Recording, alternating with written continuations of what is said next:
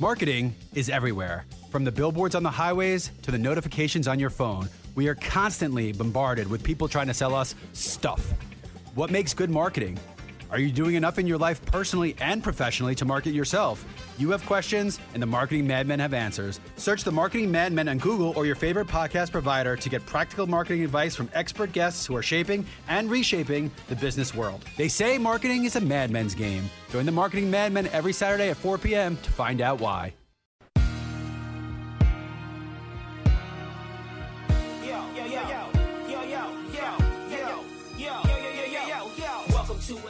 All right, everybody, welcome to this week's edition of Welcome to Matlanta. I would be Matt or Matlanta. I didn't give myself the nickname, I earned the nickname. Let's not waste any time. Let's get to this week's edition of Welcome to Matlanta. Sid, I, um, like a lot of Braves fans, had the image of Sid Bream coming here in the winter of 1990. And, like, you know, I saw you in Pittsburgh, but most was Atlanta. So I'm trying to get the image of like 15 or 14 year old Sid Bream. How fast were you? Was baseball your best sport? What kind of athlete were you growing up? Actually, Matt, I mean, I had more offers out of high school in college for basketball than I did baseball. Um, I was a six foot four, uh, you know, point guard slash center that could jump and, and dribble, and uh, people people like that. I wasn't the greatest shooter in the world, but I could handle the ball real well, and um, so I had more offers out of high school for for basketball than I did baseball, but uh, you know, I was never, you know, I was never a speedster, uh, but you know, in in terms of uh, speed before my knee injuries and everything, Matt. I mean, I ran a a six eight sixty oh. uh, in baseball, which you know isn't. It's not terrible. It's not great, but uh, you know, it's not a six six two six or to up to a six five, but I still ran pretty well before my injuries. What was the deciding factor? Why did you choose baseball to play in college over basketball? Just loved it. I mean, I loved the game of baseball. I mean, it was. Uh, um, I I enjoyed the competition. I enjoyed going up against pitchers. I mean, it was um, something that I felt as though was a little bit more natural for me. And, and like I said, I wasn't the greatest shooter in the world, and uh, you know, so that was that was uh, something probably that went into the decision as well. What was the interest as far as baseball from schools around the country, and was there talk at all about considering going pro out of high school? Uh, I'll, I'll answer the last question first. I mean, yes. I mean, I had, I was told, and, and, and I'll just say this, Matt. Up until my 12th grade year of high school, I didn't even have a clue. I wasn't even thinking anything after high school until a um, a scout came up to me and said, "Man, you might be drafted this year." And uh, in all reality, I didn't. I wasn't even thinking that. I just loved playing the game of baseball, and um, and so I had aspirations of going pro. I really didn't really consider college uh, because of um, yeah, I just I just wanted to play baseball, and uh, so I was looking to go pro, but uh, Temple University gave me a full scholarship, and Liberty Baptist College or Liberty University gave me a full scholarship, and uh, those are the only two that came on board as far as colleges, and I went to Liberty Baptist because uh, their full scholarship meant room and board, tuition and books, and the other one meant uh, just tuition and books, and and my family wasn't well to do, so I went to, to Liberty Baptist College, and it was a great choice for me. Well, from a baseball standpoint, it made perfect sense as you end up becoming a second round pick of the Dodgers. So, and I've asked a, a bunch of guys this question: um, Did you know a ton about the draft process? Did you have an idea where you might go? Uh, you know, I knew that the Dodgers were you know, pretty hot on me. I mean, Jim Garland, who was the one that signed me, I mean, he was, um, you know, at a lot of my games and, uh, you know, doing a lot of scouting on my behalf for my, for myself. And, and, uh, so I knew the Dodgers were pretty hot, but coming out of high school, I mean, I, I did have an opportunity to sign with the, the Yankees, the Expos, and the uh, Toronto Blue Jays and uh, as, as a free agent. Uh, not not so much in the June, June draft, but in the free agent market after the June draft took place, and and again, as a young man, I'm glad that uh, I didn't accept those because who knows where I'd be today if I would have I would have gone that route.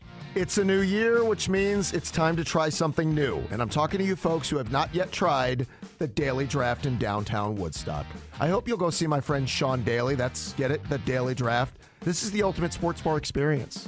So, as the football playoffs near, and then baseball's around the corner, knock on wood, and all the fun springtime things that will happen in Atlanta, you're going to want to enjoy it at the Daily Draft. It's downtown Woodstock on Main Street. What you're going to find? A craft beer bar, self serve taps, uh, big screens all around you to catch every view of the big game. And when I say a big screen, they have a movie size screen with a front row seat right in front of it that you can grab if you get there at the right time to enjoy all your favorite games. A chef inspired menu with soup, salad, sandwiches, flatbreads, uh, you name it, they have everything to find everybody exactly what they want when you're going with the family, a boys' night, or a date night. TheDailyDraft.net is where you can find all the information about some of the nights like Trivia Night, Kids Eat Free Night, and more. TheDailyDraft.net. Go find them downtown Woodstock on Main Street. Tell them Matt sent you. You'll love the Daily Draft. Hey, are you tired of shopping your car and home insurance every single year? Well, somebody's got to do it. But that somebody doesn't have to be you. At the Rose Group, we can get you up to 10 insurance quotes in less than 10 minutes.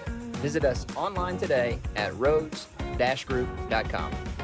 So, what was your first stop as a professional playing in the minors for the Dodgers? And even before that, do you remember what the signing bonus and contract looked like?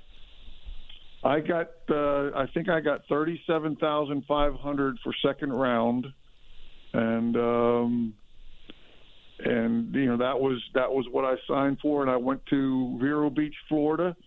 That was where I started my my uh, pro, pro career, and uh, from there I played that half a season in Vero Beach. Went back the next year in 1982 and started the, the season in Vero Beach. Halfway through the season, went up to San Antonio, Texas, and then at the end of the year, I jumped up to uh, A with the uh, Albuquerque Dukes, and I was with Albuquerque until I I uh, got traded over to Pittsburgh. Albuquerque and LA Dodgers back and forth with them. Did you enjoy the minor league experience? Uh, absolutely. I mean, it was, uh, you know, I, I enjoyed again playing the game of baseball. Uh, I had a lot of success in the minor leagues. I mean, hitting over 300 every year in the minor leagues wherever I went, and, and I had some great years in in Albuquerque. So I enjoyed I enjoyed that part of it. I mean, the travel in some ways is a little bit, you know, more difficult. But uh, and and also back then I only made I made six hundred dollars a month to start with for six months, so you weren't really making a whole lot, and they're not making a whole lot today. But uh, uh, I think I think the next year went up to seven hundred dollars, and then it was seven fifty. So you weren't making a whole lot of money. I mean, to to make it uh, something that you could do on a full time basis. Yeah, it's a lot of drive-throughs. Um, so you said you get traded to Pittsburgh. How do you deal with? Because I've talked to different guys about this, and one side is somebody else wants me, and that's you know that's what I like. At the same time, you know, you get drafted by somebody. Your dream is to play for that organization. How did you deal with the trade?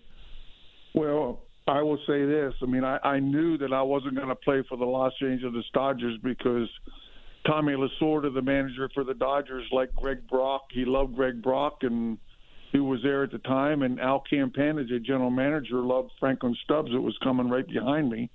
And uh, I knew that I wasn't going to have a chance to play in L.A. You know, on a full time basis. So, you know, the the move was actually something that uh, was appreciated by me because it gave me a chance to reach my goal of getting to the major leagues. Now, were you a Pirates fan growing up? No, I mean I was actually. I mean I, I live in the center of the state, and and back when I grew up, I mean Pittsburgh, you really didn't even get a whole lot of Pittsburgh uh, media or information. I mean it was more Philadelphia Phillies, but my uncles, my uncle loved, and his sons loved the Philadelphia Phillies. My dad grew up liking the the St. Louis Cardinals, and and so I just kind of kind of followed in my dad's footsteps. So when you get to the Pirates, Sid, I mean that's a team that's just on the doorstep of now, you know, breaking through and like good young players everywhere with you and you know Barry coming up and Van Slyke would join and Bonilla and Jim Leyland is the manager. Tell me about the atmosphere around that club when you got there.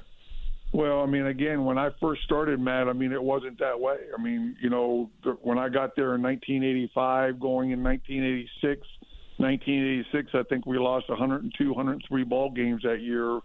I mean, the uh, completing of the filling the holes and everything had not taken place at that point in time. But as you said, you know, little by little, Syd Thrift came in and started to make some moves with Barry Bonds and Bonilla and uh, Van Slyke and and Jay Bell and Doug Drabek and I mean I could go down through the list. And little by little we kept filling the holes in and uh, became more and more competitive. And uh, you know every year it got a little bit better to the place that we we thought we had a real good chance to uh, compete. Well, we competed in 1988 until um, you know Jim Gott our, our closer. I mean, I, a funny story where Jim Gott was out on the mound. We we were facing Howard Johnson. We were winning one to nothing. We were one game behind the Mets, and um, in the standings, and and we had a team meeting on the mound with Jim Leyland. I mean, I shouldn't say a team meeting, but a, an infield meeting with Jim Leyland on the mound and we sat there three or four times and told Jim Gott, "Do not throw Howard Johnson a fastball." and and for three or four times, Jim Gott out, sat out on the mound and said, "No fastball, no fastball." Mike LaValliere got in into the, um, you know, back behind the, the, the hitter, put down slider. He shook him off. Put down slider. He shook him off. Put down slider. Shook him off, and he, he put down the one. He said, "Yes." Threw the fastball. Howard Johnson hit a home run, and they won the ball game. And then literally from that point on, we just tanked in 1988. Mm-hmm. 1989, we thought we had a chance to compete, uh, but then myself and Mike LaValliere got hurt real quick, and I mean, and it just could kind of took the steam out of us. And I'm not saying that it was because of me or Mike LaValliere, but it just kind of took the steam out of us and uh, and then 1990 came on board, and and uh, we went through that season and won for the first time in in quite a few years. What was uh, Jim Leyland like on a daily basis? Uh, probably, you know, a manager that I could depend upon what he said. I mean, as being the truth. I mean, it might not it might not have been what you wanted to hear uh, if you asked him something, but at the same time, you knew that uh, he was going to give you the truth and and he wasn't going to blow up your skirt and uh, just he was he was a great manager. He was he was he was always in my my opinion he was always a couple steps ahead of every manager. And uh, he also was a good psychiatrist. He knew when you needed a kick in the butt, and he knew when you needed a joke to relax. And uh, you know, he he was a he was a special person, and and uh, I enjoyed playing underneath Jim Leyland. How did he handle all the different personalities? Because through the years, the stories about him and Barry butting heads, or you know Bobby, like what was the daily dynamic there? Well, that you know that's the neat thing about uh, you know Jim Leyland. It didn't matter if you were the franchise player. I mean, if you weren't giving it your best, if you were dogging it, he was going to get in your face. I mean, and that's that's something I really appreciated about him as well. He could have cared less about who you were. Uh, he was going to tell you the truth, and I mean, if you weren't giving it everything, he was going to let you know it, and and um, you know he, he would he would stand toe to toe with anybody. He'd probably get his butt whooped, but he had he had done it if he needed to. I mean, just to to say, hey, I'm the leader here, not you. Did you like Barry? Barry was a great player. Player. I mean, just an absolutely God gifted player, and uh, you know he worked his tail off with Bill Virdon and uh, he was just one of those that uh, sometimes I mean could get on your nerves, but but other than that, man, Barry was just a he was he was a phenomenal phenomenal baseball player. So let's go to the uh, the winter there. After 1990, you become a free agent, and as you just said, you guys are I mean on the verge of something. You're building. You know that's a team that would get back to the postseason. We know a couple of more times. How difficult was it for you to leave Pittsburgh, and why Atlanta? Well, man, let me just share a story with you. In 1990, after we lost to the Cincinnati Reds in the in the playoffs, the National League playoffs, very next day, uh, the Pittsburgh Pirates management came out in the papers and said Sid Bream's our first priority to sign for the 1991 season. So my wife and I were ecstatic, thinking, here comes a long-term contract. You know, we're going to be in Pittsburgh for several years, and so on and so forth. And and uh, through negotiations, they didn't even get close to, to market price on me. And so it, it finally came to the uh, the winter meetings or the, the free agency market, and and and at that point in time, Atlanta came out with a great uh, offer for me and said you need to make a decision for me before the night's over because if you don't come here, we're going to go someplace else. And so my wife and I decided we were going to do it.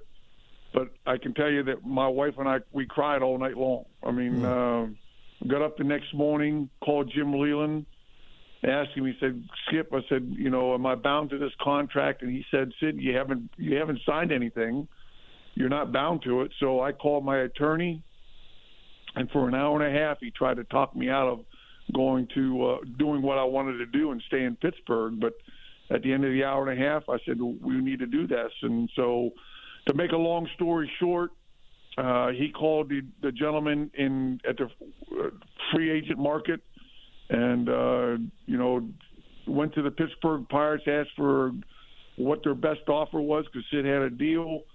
But in the meantime, he called me back and said, "Sid, he said, what happens if they, you sign with Pittsburgh, which was going to amount to a lot of money less? What happens if you sign with Pittsburgh and then they trade you down to Atlanta? You're going to look like an idiot." and I said, "Great point." so I said, "Let's go to Pittsburgh and ask for a no trade clause." And we went to them and asked for a no trade clause, and they said no to a no trade clause. And I said, "Well, if I'm a I'm your first priority. I'd hate to see what your last one is. and uh, and then we, you know, so we agreed to go to Atlanta, and and uh, and obviously we understand what took place in the next couple of years. Well, okay, so the money makes sense. That's you know that's just business. Uh, what was the meeting like? Was it just your agent, or did you meet Schuerholz or, or Bobby? I mean, like, what was the introduction before you made the uh, the final decision with the Braves? What did you know about uh, Atlanta? Well, I mean, I knew that they were the last place team the, the year before, and uh, but at the same time, I mean, I knew that they were making a lot of changes, and um, you know, I didn't. I everything was through my agent at the time. I mean, you know, they gave, they presented the offer, and uh, everything was through my agent, and and basically we just we didn't haggle at all. We just said, okay, we'll we'll take that, and and uh, you know, I prepared to go to Atlanta for that for the next year. So culture becomes a big thing that we heard about as you guys in 91, you and Terry and some of the other free agents that were brought in to kind of, you know, cultivate what was a young, really good farm system and some guys who'd been in the bigs now for 3 or 4 years. What did you notice? Like take me to the first day of spring training. Can you see a club that is unsure and young and, and needs that veteran leadership that you were brought in to provide? Man, I think that that's what Terry and I both saw right off the get go. I mean, we saw a group of great I mean, a lot of great talent, uh, but a lot of uh, talent that uh, had no focus, and um, you know didn't didn't understand what it meant to be a winner. And uh, they were there, you know, because they were so excited about just being the big leagues, but they didn't really go out onto the field with the whole thought of uh, this is my game, we're going to win this ball game, and and so that's what Terry and I really concentrated on, just trying to get them to focus that between the lines, I mean, when you go out for that very first pitch, you're thinking one thing, and that's winning. Not about getting your paycheck after two weeks. Not about you know being being uh, you know the fan favorite or anything like that, but going out and, and thinking about winning the ball game. And and in 1991, I mean, watching that team, you know, the transformation that take place was was uh, probably the greatest season that I had as far as my baseball career. Just watching a team trans transform itself into the winner that they were. Were you a verbal leader, or were you a follow by example guy? Uh, I think it. I think in that, that time frame, I mean, there was we had team meetings, and that's one thing that I really give Bobby Cox a lot of credit for. I mean, he he would allow us as as leaders on the team to to have team meetings uh, he didn't have to be involved with it or any of the coaching staff, and so we would get in and and we would just start hashing things out. And uh, you know, Terry was for the most part the you know the the, the main focus, but obviously, I mean, I was there to to be a part of it as well. And so that first year or so, I mean, I I uh, spoke quite a bit, but uh, you know, after that, I mean, like I said, I mean, after it became evident that Terry was the the true captain on the team of what was going on. I mean, then I took a more of a backseat approach with Terry and uh, just supported him on what he was doing. Are you concerned about running out of money? Are you worried that your only source of income will be Social Security and that may go bankrupt in the next 10 to 20 years? Maybe it's time to make a plan to get your hard earned money working better for you today. Go to oxygenfinancial.com right now to set up a free consultation to build a plan for a successful retirement. We'll show you three tips we use to help people make work optional, save money in taxes, and maximize their investments. Go to oxygenfinancial.com right now to set up your free consultation today. You talk about Terry, and I want to ask you about him and get back to Bobby in a second. But I mean, Terry's talked about it through the years too, and he's he's kind of said the same about you, how important you guys both were on and off the field for that team. What was your reaction? I don't know if I've ever asked you about Terry's decision um, to walk off the field when he didn't feel like um, the the favor was repaid for plunking one of your guys. I I thought that was one of the greatest leadership moves that he could have ever done, and uh, you know and as you know, as I go out and do leadership talks and so on and so forth, that one that's in there because I mean sometimes a leader has to do some tough things, and uh, I thought that what Terry did that day, even though it wasn't popular with Bobby or probably management or anything like that, I thought that it sent a huge signal to the uh, our team that hey, you better support us because we're out there supporting you, and and I think it went a long way as far as uh, showing showing the team what it meant to be to come together. You mentioned Bobby there. Tell me about Bobby Cox playing for him on a daily basis. How different was it from Jim Leyland? Bobby was just he was a manager that uh, you know he left you play. Uh, wasn't so much involved with um, your you know your own life, your own personal life, and so on and so forth. I mean, as long as you were dressing the part, doing what you needed to do, giving it a hundred percent every game. You know, Bobby was, uh, you know, he he left you alone. But man, if you didn't dress the part and and you didn't give it a hundred percent, I mean, he was gonna he was gonna chew your butt out. And uh, but uh, great, great manager for allowing his team to play. Um, you know, I've often said, I mean, with the with the pitching staffs that he had, he didn't really need to do a whole lot and um, and then he had some great great ball players, you know, that we know about. I mean, David Justice, Terry Pendleton, Jeff Blauser, Ronnie Gant, Otis Nixon, you know, Mark Lemke. We had a great great ball team. And, so you uh, mentioned transformation just, that summer. Were there like distinctive differences, like the Pittsburgh summer the year before, as you guys in 1990 go on to win the the East Championship? Compare that to the city of Atlanta, just the whole um, buzz surrounding the Braves. How different was Pittsburgh to Atlanta back to back years? Well, I mean, I think the first year, Matt. I mean, I think what you need to be thinking about is the Atlanta, the city of Atlanta, were just crying out for a winner. I mean, whether in football, whether in basketball, whether in in uh, baseball, whatever it was, they were just crying, "Please give us a winner somewhere." And it just happened to be that we were the ones that did it. But I mean, it wasn't it wasn't a uh, an immediate thing. I mean, it was a progression over the course of the year, just like the way that our guys, you know, handled things and started to learn how to win. You know, it was a progression over the course of the year. The same thing took place with the fans, and I mean, and you know, by the middle of the year, once we put that run on it after the All Star break, and uh, got closer and watched the people come out of the woodwork. I mean, it was just an amazing, amazing time and uh, you know, again, the, the the city of Atlanta was just unbelievable as far as their support for us during that time frame. It's funny, Sid. I, um, I, I, people still hold that team in such a special place in their hearts, and you know, I think back to me. I was a perfect age. I was 14 years old. As you said, in Atlanta, we just we, we didn't do much winning outside of the Hawks for a few years in the late 80s it's almost like a we didn't know how to react as fans because a pennant race wasn't something we were used to. It was like watching a football crowd at Fulton County Stadium from about you know July through September. Um, what was it like for you around the city? Forget about just like in the stadium. What did you start to see stuff around the city that made you realize what was building?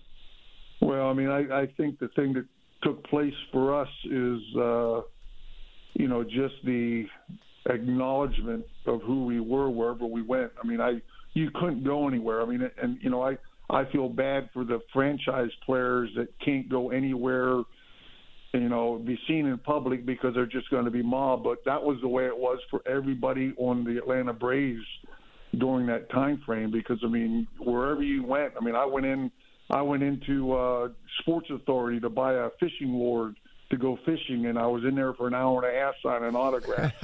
I mean, you know, every everywhere that you went to to eat, you know, as soon as that first person would come over, you know, be bold enough to come over and get you, you know, an autograph. I mean, it was like the whole the whole restaurant came over to you, and you know, the nice thing for us is, I mean, the restaurant owners generally gave us a, you know, our, our meals free, but uh, you couldn't go anywhere. I mean, it was it was it was pandemonium. It was chaos, but it was a fun chaos. I mean, it was just unbelievable the excitement that was going on in that city at that time. So when you guys win the West, and then you realize, and I want to talk to you about you and then the team, but personally, you're about to face the Pirates. What was going through your mind leading into a series against the team that you just left the year before? You know, I, again, I mean, it's a great question, Matt, because I mean, I, you know, I, I had nothing against my teammates. I mean, man, I went, I was in the, I was in the uh, foxhole, you know, starting in 1986, really with them and you know I I battled with them to get up to where we were, and I mean I wanted to be with that team, and uh, you know that was that was my focus, and you know after we beat them in 1991, I mean it it hurt me a little bit thinking, man, they're not going to have a chance to get to the the show, and um, you know so it it did hurt me a little bit, but I mean understanding I'm going to give it everything I have to uh, because that's the way God designed me uh, but uh, I was going to give it everything I had in order to, uh, you know, beat them. But it, it still was very, very difficult for me to watch them uh, go down in defeat at the end of that that season in 1991. Talk to me about your teammates, Sid, because I mean you're a veteran at that point, and, and that stage for a veteran can be daunting. Were you blown away at watching guys like Avery and Smoltz oh, and Justice and those guys who, I mean, that stage did not overwhelm them? No, they they uh, and again, I think there was so much preparation with Terry. You know, we had both come from winning winning teams, and I think that's why John Schuerholz obviously got us there. Because I mean, we had gone, come from winning teams. We could we can impart some of our wisdom and knowledge of how to go through all that. But uh, yes, I mean, you are so correct. I mean, to to have your your Avery, your Smoltz, your Glavine, you know, to have your uh, Ronnie Gant, your David Justice, your Otis Nixon, you know, those guys out there on that field and, and to watch them perform the way that they performed. I mean, it was, uh, it was, it, you know, again, it was just something you knew, you knew that there was something magical about that team. Well, Magical got him to the World Series, and you guys are playing the Twins. I've had uh, Terry on, and I've, I've asked him about that series. He is still convinced to this day, and nothing can change his mind, that it's not mythical that in the Metrodome, I mean, that air conditioning system works one way when, when the home team's up and the other way when, when the visitors are up. Did you see it the same way? I I, I agree with uh, everything that you just said. I mean, I, I really and truly believe that there was uh, they had a system – and um, you know, I guess nobody's ever, you know, um, brought. I mean, got the facts in order to to prove that. But I mean, there is no doubt in my mind that uh, balls that were hit for us, I mean, just went nowhere. Balls that were hit for them just flew out of the park. Uh, but even at that, even at that, we had our chances to win that last game. Uh, you know, we think of Ronnie Gant hitting the double and, and Lonnie Smith getting uh, deked at second base, but at the same time, you know, Terry had a guy on third base with less than two outs and popped up. I mean, I had bases loaded with one out and hit into a ground uh, double play with Hrbek going home to first. So uh, we had our chances to to go up in that game and win that ball game, and I mean it was a tremendous, tremendous series. I mean it was a lot of fun. I wish I we would have gotten the first place trophy, but unfortunately, um, you know, Jack came out on top and Minnesota came out on top. So, it, whether post game or months after, or heck, I don't know, years later, how do you get over a game like that? Uh, you know, you, you you think about it. You you try to try to figure out what you could have done differently. But hey, I mean, they, they, it was just two great teams going at each other. I mean, two great pitching staffs, and uh, you know, what, what do you say? I mean, you know, other teams. There were 20. You know, at that time, I think there were 30 teams in the league, so there were 28 teams at home watching us. So we still we still were at the pinnacle. We just didn't we just didn't get the uh, get it done when we needed to. But um, you know that year and the next year in 1992. I mean, and I so um, it, it's difficult. Obviously, you wanted one of those to at least one of those at least to be a, a first place victory, but uh, it didn't happen, and you just keep moving on. How um, maybe the word is amazed or shocked were you to see a million people show up at a postseason mm. parade that wasn't for a world champion in '91?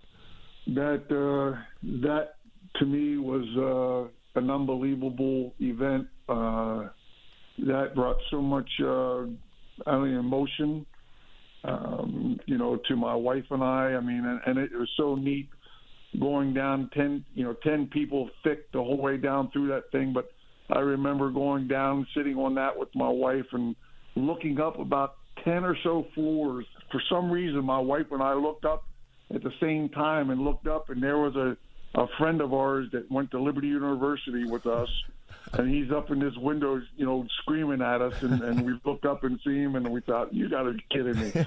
I mean, so, but I mean, that was that was just a, a phenomenal, phenomenal time for us, and and uh, the support that the city gave us was unbelievable. So in '92, you guys now come in with expectations, and you through a, a long, tough season, you get back to the postseason against Pittsburgh again. I mean, are you shaking your head going again? It's going to be these guys. Like, was that at all in your mindset having to face them again, or are you now two years removed, so maybe it's lessened?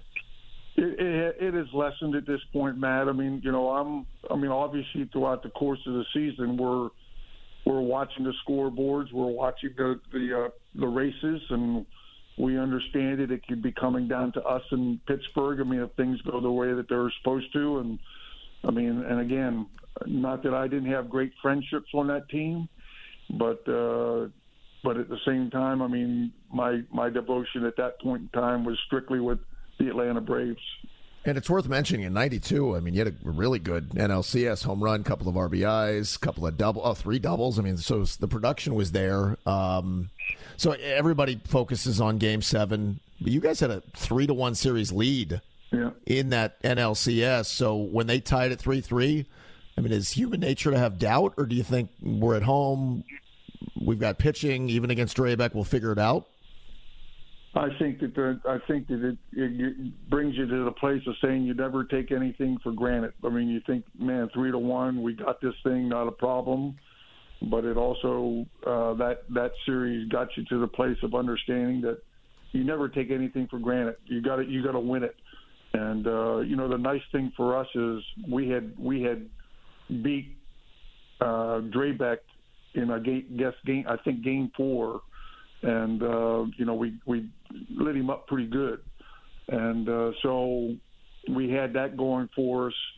Um, you know we had a pretty good pitcher going as well, and uh, so it was just one of those things that uh, it was about a matter of going out there and playing the game, and and uh, but that night Doug Drabek was on. I mean, I've watched, you know, Major League Baseball now has had some of the games on, and I've watched that game from start to finish. And Drabek at every pitch that he wanted to throw, he was throwing it where he wanted to throw it.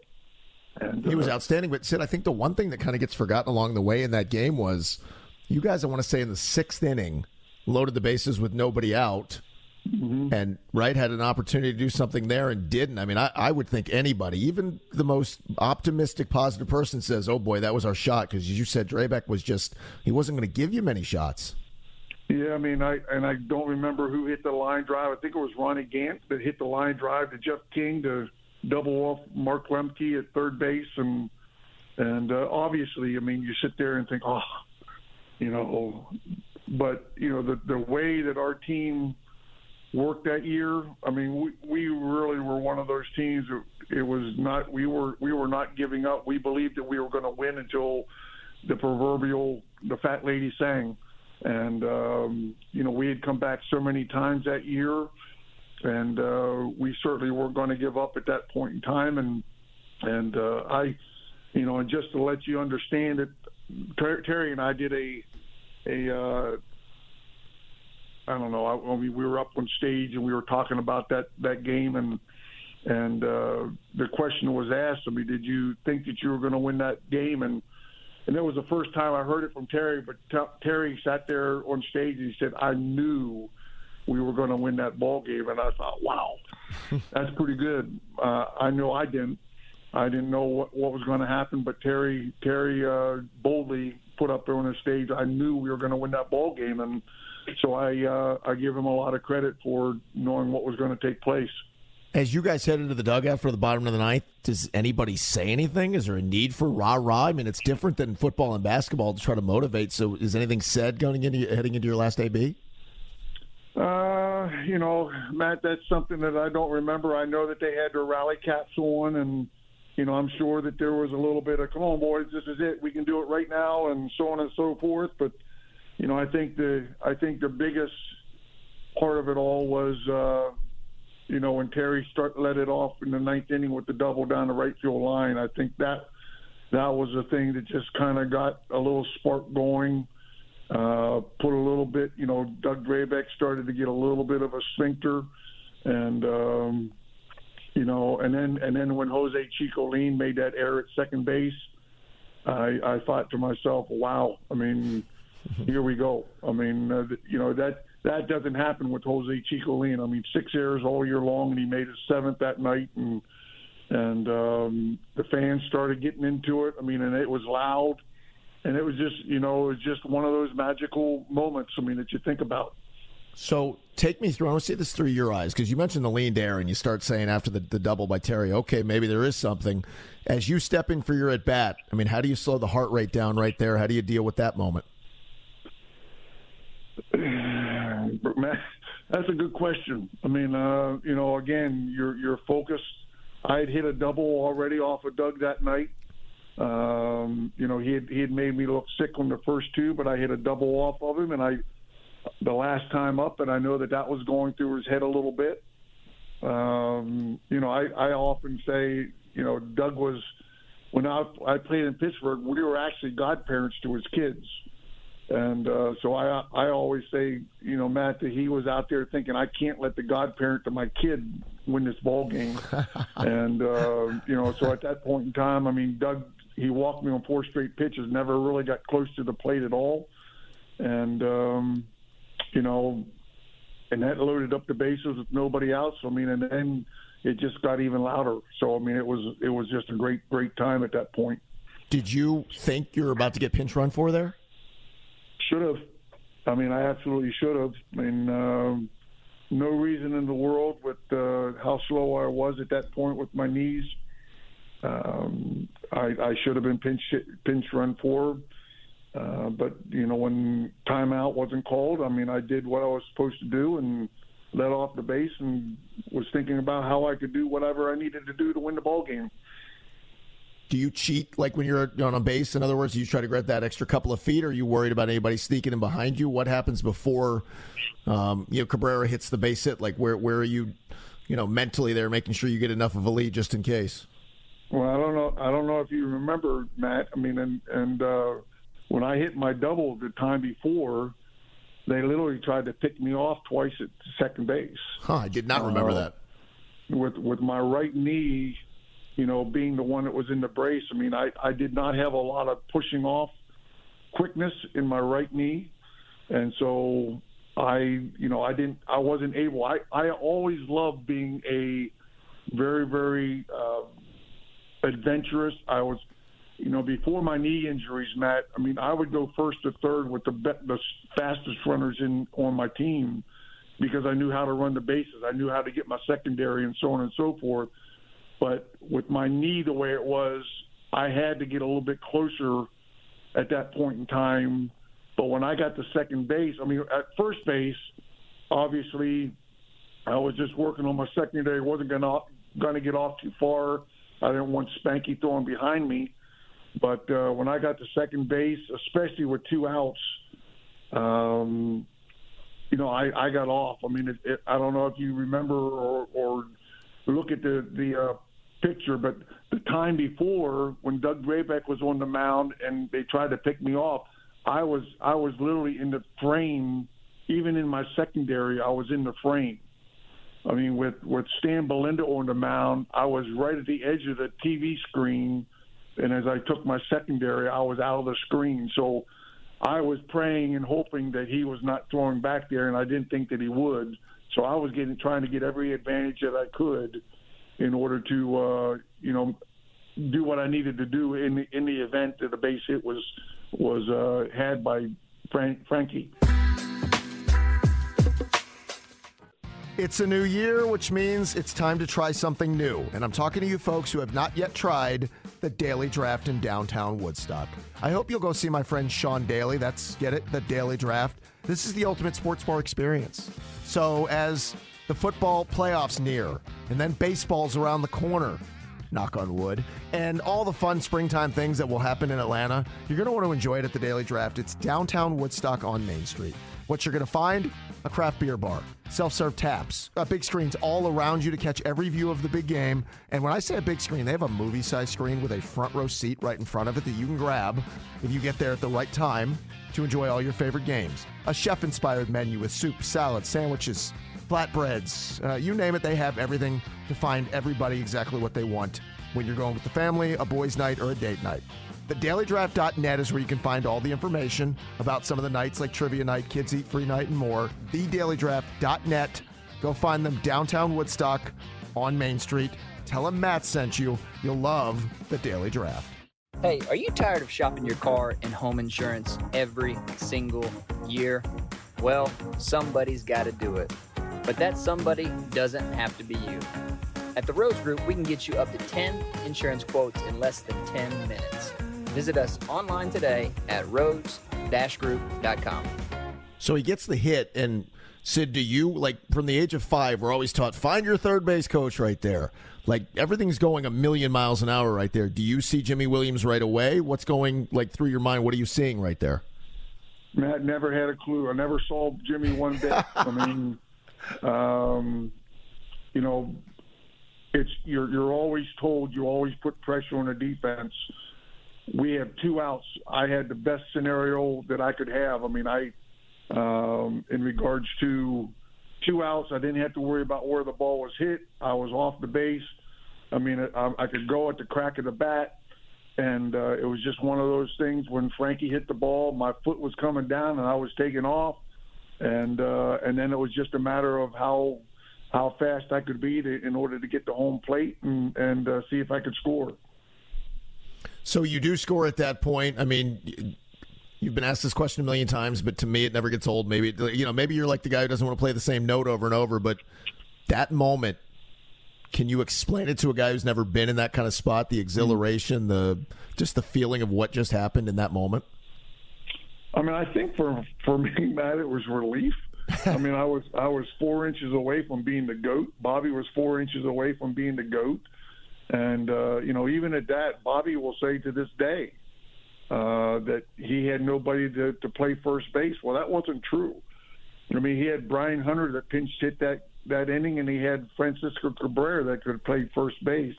The big problem was is who was going to play second base because they they pinched hit for Rafael Belliard that was you know Mark Lemke was pinched hit before that, and so we had nobody to actually go into second base if if we would have tied that ball game up. So I mean, he could have put a pitcher out there that literally could have, uh, you know, probably been into the dugout by the time I got to home plate, and um, you know, but thankfully he didn't.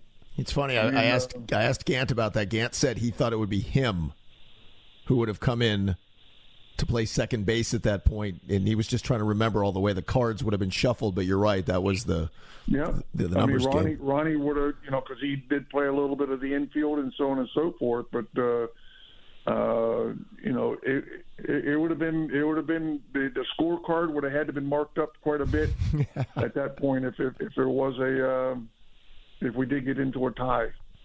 Um, Sid, I, I, I could ask you a million questions, but I'll, I'll try to put a bow on it. Uh, unfortunately, you guys don't win the series against Toronto, and then the next year uh, it ends against the Phillies. McGriff comes in.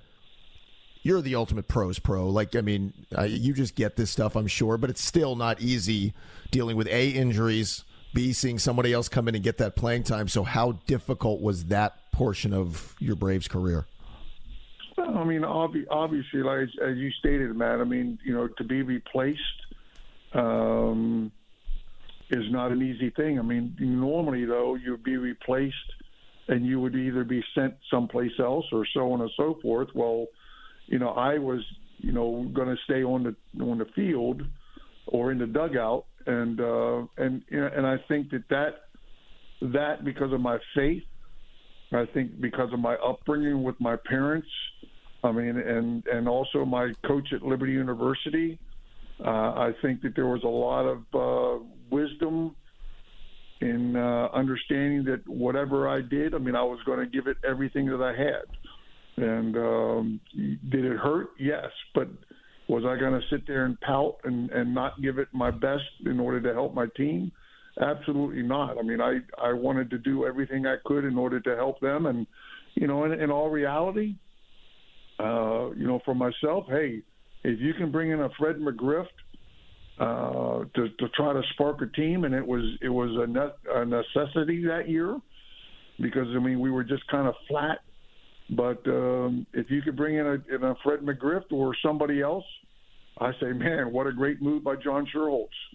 And um, you know, I think it was a phenomenal move. It was just the one that I had to sit there and, uh, you know, suck it up, and then, but at the same time, realize, hey, my job's not done. I mean, I can still help this team with pinch hitting or whatever needs to take place. So you uh, finished up in Houston in '94, and, and then the strike comes along. Is that um, I guess, for a lack of a better way of putting it, did you feel like you got closure the way that season just was ripped away and not coming back in '95, or were you okay to deal with that mentally and physically? Well, I, I mean, I really think that Houston, we would have won in 1994 because we were on a roll uh, at the time that uh, the strike hit, and I think that I would have probably had five consecutive National League championships at that point in time with the with the lineup and everything that we had. But um, I think for myself, I mean, and, and I, and my wife kind of shared a little bit with me as well. But 1995, they asked me to go to Japan. Um, you know, I could have. I tried to come back to Pittsburgh, uh, but that you know the the slide was too fresh in their minds. I mean, they weren't going to allow me even as a low ticket item to come back and be a part of it. Uh, I don't know if you know. I mean, I hit as a pinch hitter, uh, spot starter. I hit 346 that year. Right with the with the Houston Astros. So I mean, I you know I did a great job of pinch hitting, and uh, so I mean I could have I could have got on someplace, Matt. But uh, when your eight year old son says, "Dad, it's time for you to be home," uh, you know, it was something that really hit me, and that's why I thought, man, if I could just play at Pittsburgh, that way they didn't have to go anywhere. You know, I could be home during the home games and so on and so forth. But when Pittsburgh said no, then I said, well, it's it's time for me to be done. But again, with my knees, you know, I wasn't the player that I wanted to be. I mean, I, uh, you know, I couldn't be aggressive. I couldn't I couldn't charge that pitcher or anybody that was was uh, trying to put a bunt down and get a double play if he made a bad bunt. I couldn't run the bases the way that I was supposed to. My knees were bo- a bother, and um, and so, you know, as much as I wanted to keep playing, it was just one of those things that with my son saying that, it was kind of like, okay, it's time to be done. Yeah. Sid, let's finish up with this, and, and this isn't probably you know, the most journalistic way I can ask it, but to play three years in Atlanta and to be as beloved as you were for whether it was just the slide, the moment, the three years here, the turnaround, how cool is that? Three years to be, what, 30 years later, and people still speak the way they do about Sid Bream? Well, I mean, you know, again, it's not about it's not about Sid Bream. It's about it's about you know the Atlanta Braves during those those years. But um, you know, it, it was just for me. It was just just such a great time for my career to be a part of something like that. And I mean, and you know, Matt, as you're talking about, I mean, the neat thing is 28 years. Uh, you know, right now, uh, going into that, going into October, and for them to still remember that play.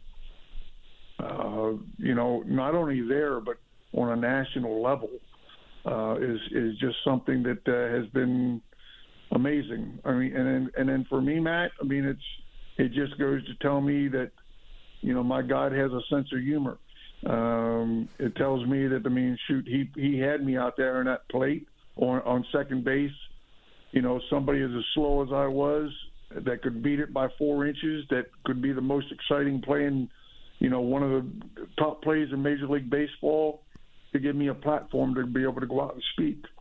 So he, he he's no dummy. He knows how to get it done, and uh, he used somebody so uh, so slow and and coming from the Pirates. I mean, he he understood all that from the get go. So it's given me a great opportunity to go out and share my faith and and uh, help people, and so it's it's been a blessing. Well, it's one of the great indelible moments, as you said in baseball, but in, in Braves history, and uh, I know Braves fans have always just, as I said, uh, loved to talk to you, hear your stories, and uh, one of the true class gentlemen in the uh, game. And Sid, it's a pleasure to catch up with you. Thanks for making time. I hope the family and everybody stays well moving forward. Matt, thank you so much. Great being with you, and and uh, you take care and be safe. Okay. Thank you, Sid. Bye bye. Thanks, everybody, so much for taking the time to listen to this week's edition of Welcome to Atlanta. Thanks to our producer, Matt Lear, for his assistance with the program. He's the glue that keeps the operation running. We'll talk to you next week on Welcome to Atlanta. Welcome to Atlanta where the players play and we ride on them things like every day. Big beats hit streets, see gangsters roaming and parties don't stop till 8 in the morning. Welcome to Atlanta where the players play and we ride on them things like every day. Big beats hit streets, see gangsters